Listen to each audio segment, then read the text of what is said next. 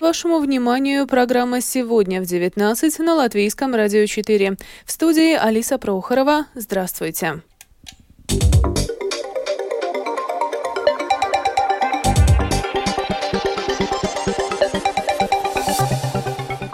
этом выпуске красное предупреждение в Екапельском крае у Зелькского моста продлено до завтра. С затопленных территорий эвакуировали 6 человек. В Круспилской волости под водой оказались дороги, а в домах нет электричества. Суд оправдал бывшего министра здравоохранения Илзе Винтеле, которая обвинялась в бездействии. Открыт реконструированный комплекс нового Рижского театра. Президент России должен ответить за гибель политика Алексея Навального, заявили евродепутаты. Об этом и не только, подробнее далее.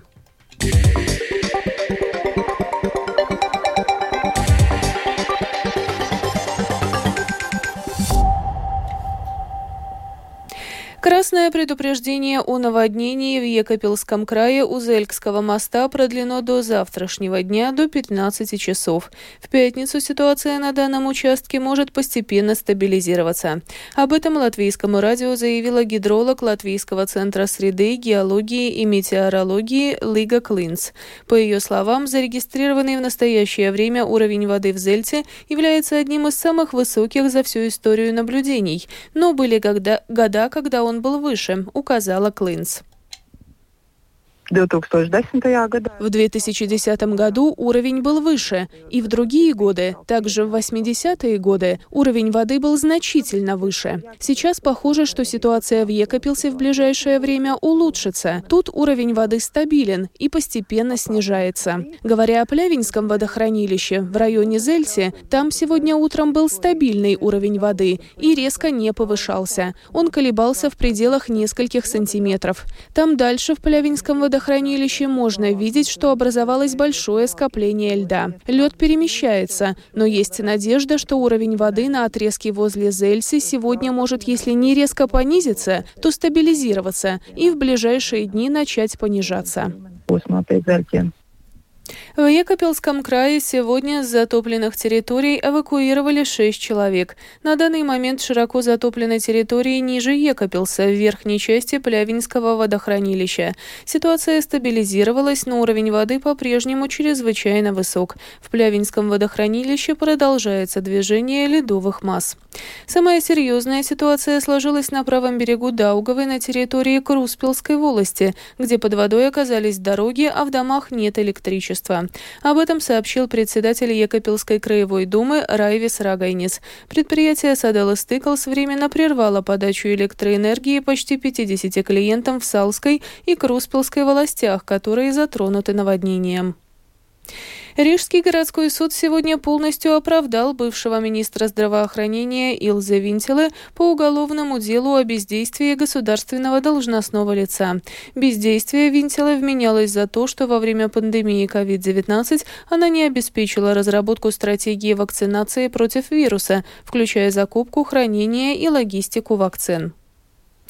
Резектенская городская дума сегодня на внеочередном заседании приняла решение сократить бюджетные расходы, чтобы стабилизировать финансовую ситуацию. Расходы города Резекне было решено снизить на 3,5 миллиона евро. В понедельник, 4 марта, планируется провести еще одно заседание, во время которого, возможно, наконец будет принят бюджет Резекне.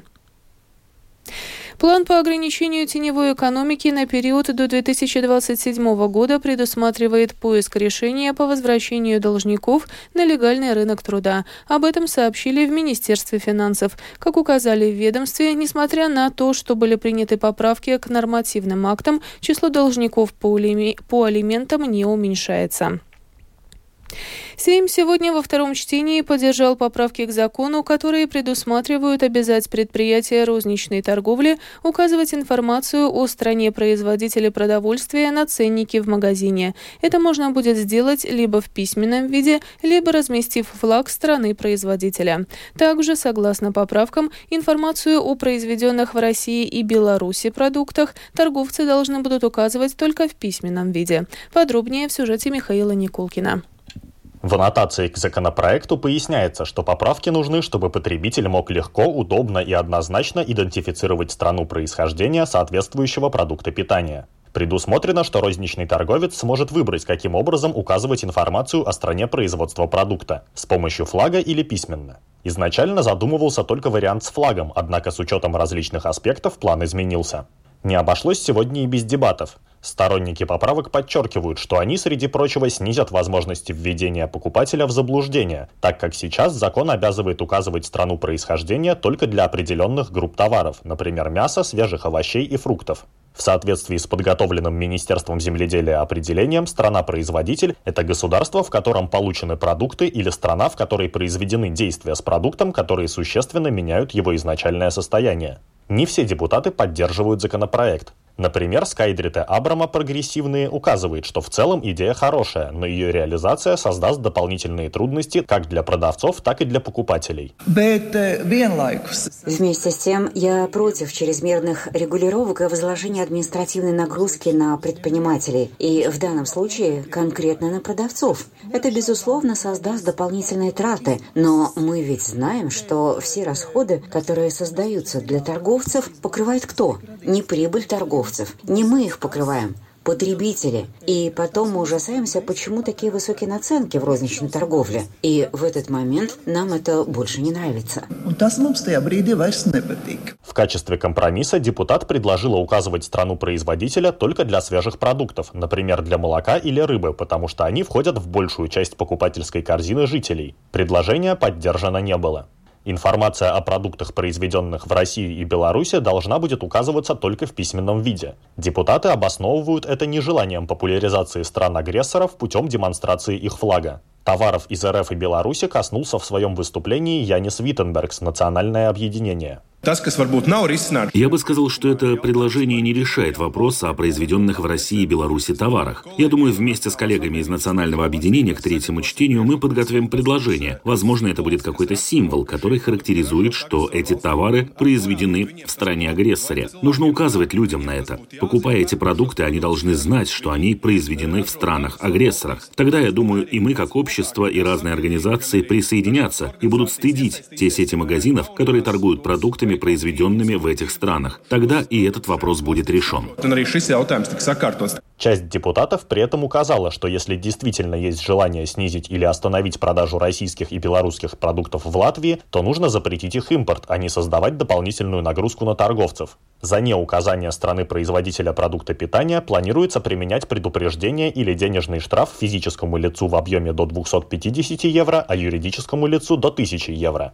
Порядок, в котором будет идентифицироваться страна-производитель, оформляться и располагаться ценники, а также исключения из правил установит Кабинет министров. Планируется, что новые требования вступят в силу с 15 мая. Для этого Сейму предстоит их утвердить в окончательном чтении. Михаил Никулкин, Агния Лаздыня, служба новостей Латвийского радио. Сейм сегодня передал на рассмотрение комиссиям поправки к закону, которые предусматривают запрет на нахождение в Латвии транспортных средств, зарегистрированных в Беларуси.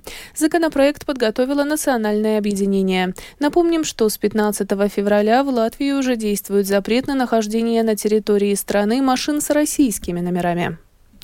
Сегодня состоялось торжественное открытие комплекса зданий нового Рижского театра. В работах по реконструкции было задействовано более двух тысяч человек и 130 предприятий-субподрядчиков. Во время работ стремились сохранить исторические элементы, атмосферу и душу театра. В результате работ, среди прочего, появились новые современные залы для выступлений и репетиций, а также была создана уникальная система света и звука. На открытии нового Рижского театра побывал Михаил Никулкин.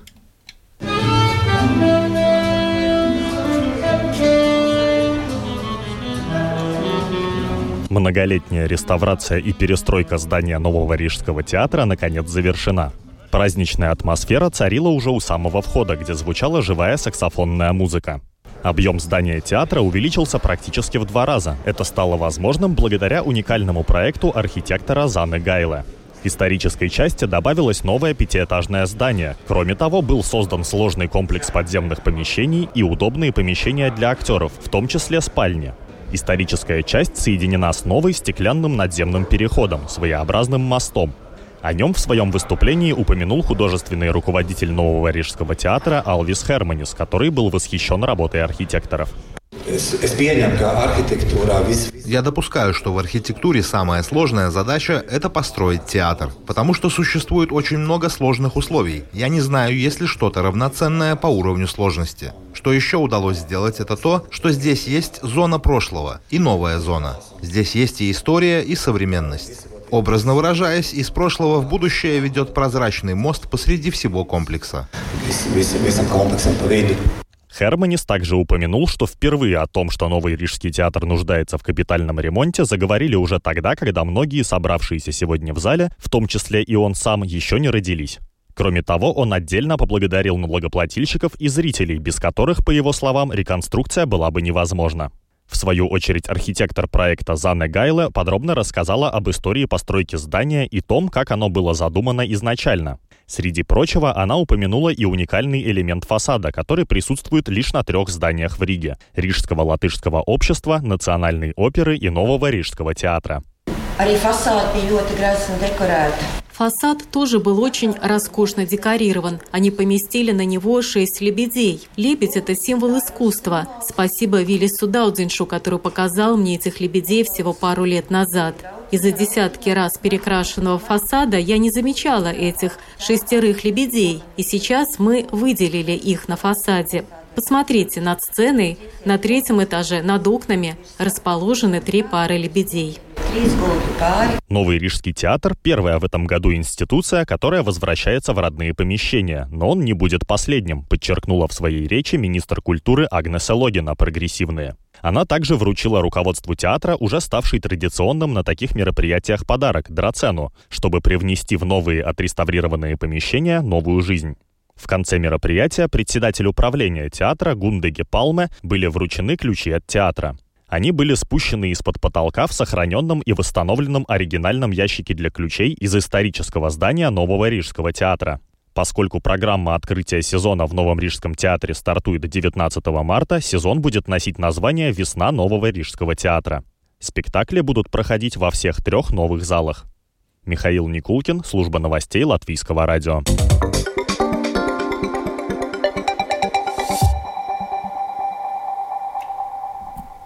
К зарубежным новостям. Европейский парламент принял резолюцию под названием «Об убийстве Алексея Навального и необходимости действий Евросоюза в поддержку политзаключенных и подавляемого гражданского общества в России». Убийство Алексея Навального является еще одним признаком усиливающихся и систематических репрессий в России, заявили евродепутаты. Они возложили всю ответственность за смерть политика на российское государство и лично на президента страны Владимира Путина. За две с половиной недели до так называемых президентских выборов в России, стране агрессора, действующий глава государства Владимир Путин, планирующий переизбраться на пятый срок, выступил с продолжительной речью к Федеральному собранию, сообщает Deutsche Welle. В частности, президент страны-агрессора обвинил Запад в попытке втянуть Россию в гонку вооружений и тем самым истощить ее, передает Deutsche Welle. Сказанное Путиным относительно вооружений на телеканале «Дождь» прокомментировал военный эксперт Фонда борьбы с коррупцией Ян Матвеев. Ну, а, конечно, что касается всех вот этих вот э, страшилок про ракеты, это все натыкается на один такой логический аргумент, который делает все бессмысленным абсолютно. Э, если начнется ядерная война, а все вот эти вещи, про которые он сказал, все эти авангард, э, Сармат и прочее, прочее, Посейдон, опять-таки, это все ядерное оружие, ну, то есть различные носители этого самого ядерного оружия.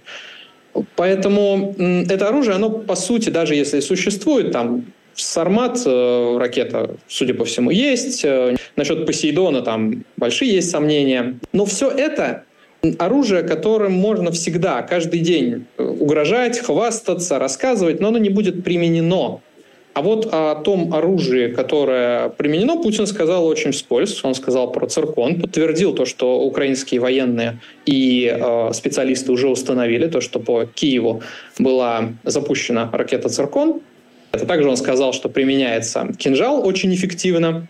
Э, в Украине мы знаем, э, как эффективно. Это знают хорошо украинские саперы, которые уже не один раз доставали боевые части, не разорвавшиеся этого самого кинжалом. В целом это и все, по сути, что он сказал. Он ничего не говорил про реальное вооружение, которое используется сейчас на фронте. А вот, например, скажем, танки «Армата», которыми так долго хвастались, но про них Путин ничего не говорит, потому что и сказать-то нечего. Явные нарушения международного гуманитарного права, в том числе, возможно, военные преступления, были совершены всеми сторонами конфликта в секторе Газа. Об этом, представляя доклад по ситуации в палестинском анклаве, сообщил Верховный комиссар ООН по правам человека Фолькер Тюрк. Он отметил, что настало время провести расследование, чтобы установить виновных в нарушениях и предотвратить ситуацию с укоренившейся безнаказанностью. Тюрк также коснулся вопроса возможной наземной военной операции Израиля Израиля в городе Рафах на юге сектора Газа.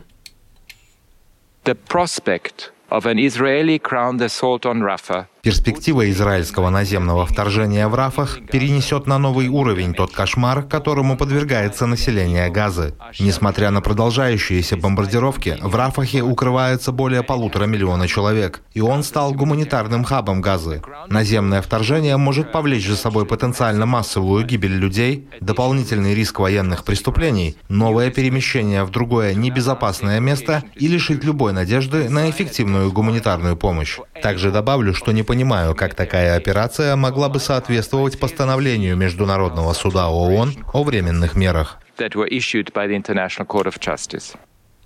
Сенат Франции подавляющим большинством голосов поддержал поправки к Конституции, которые гарантируют женщинам право на аборт.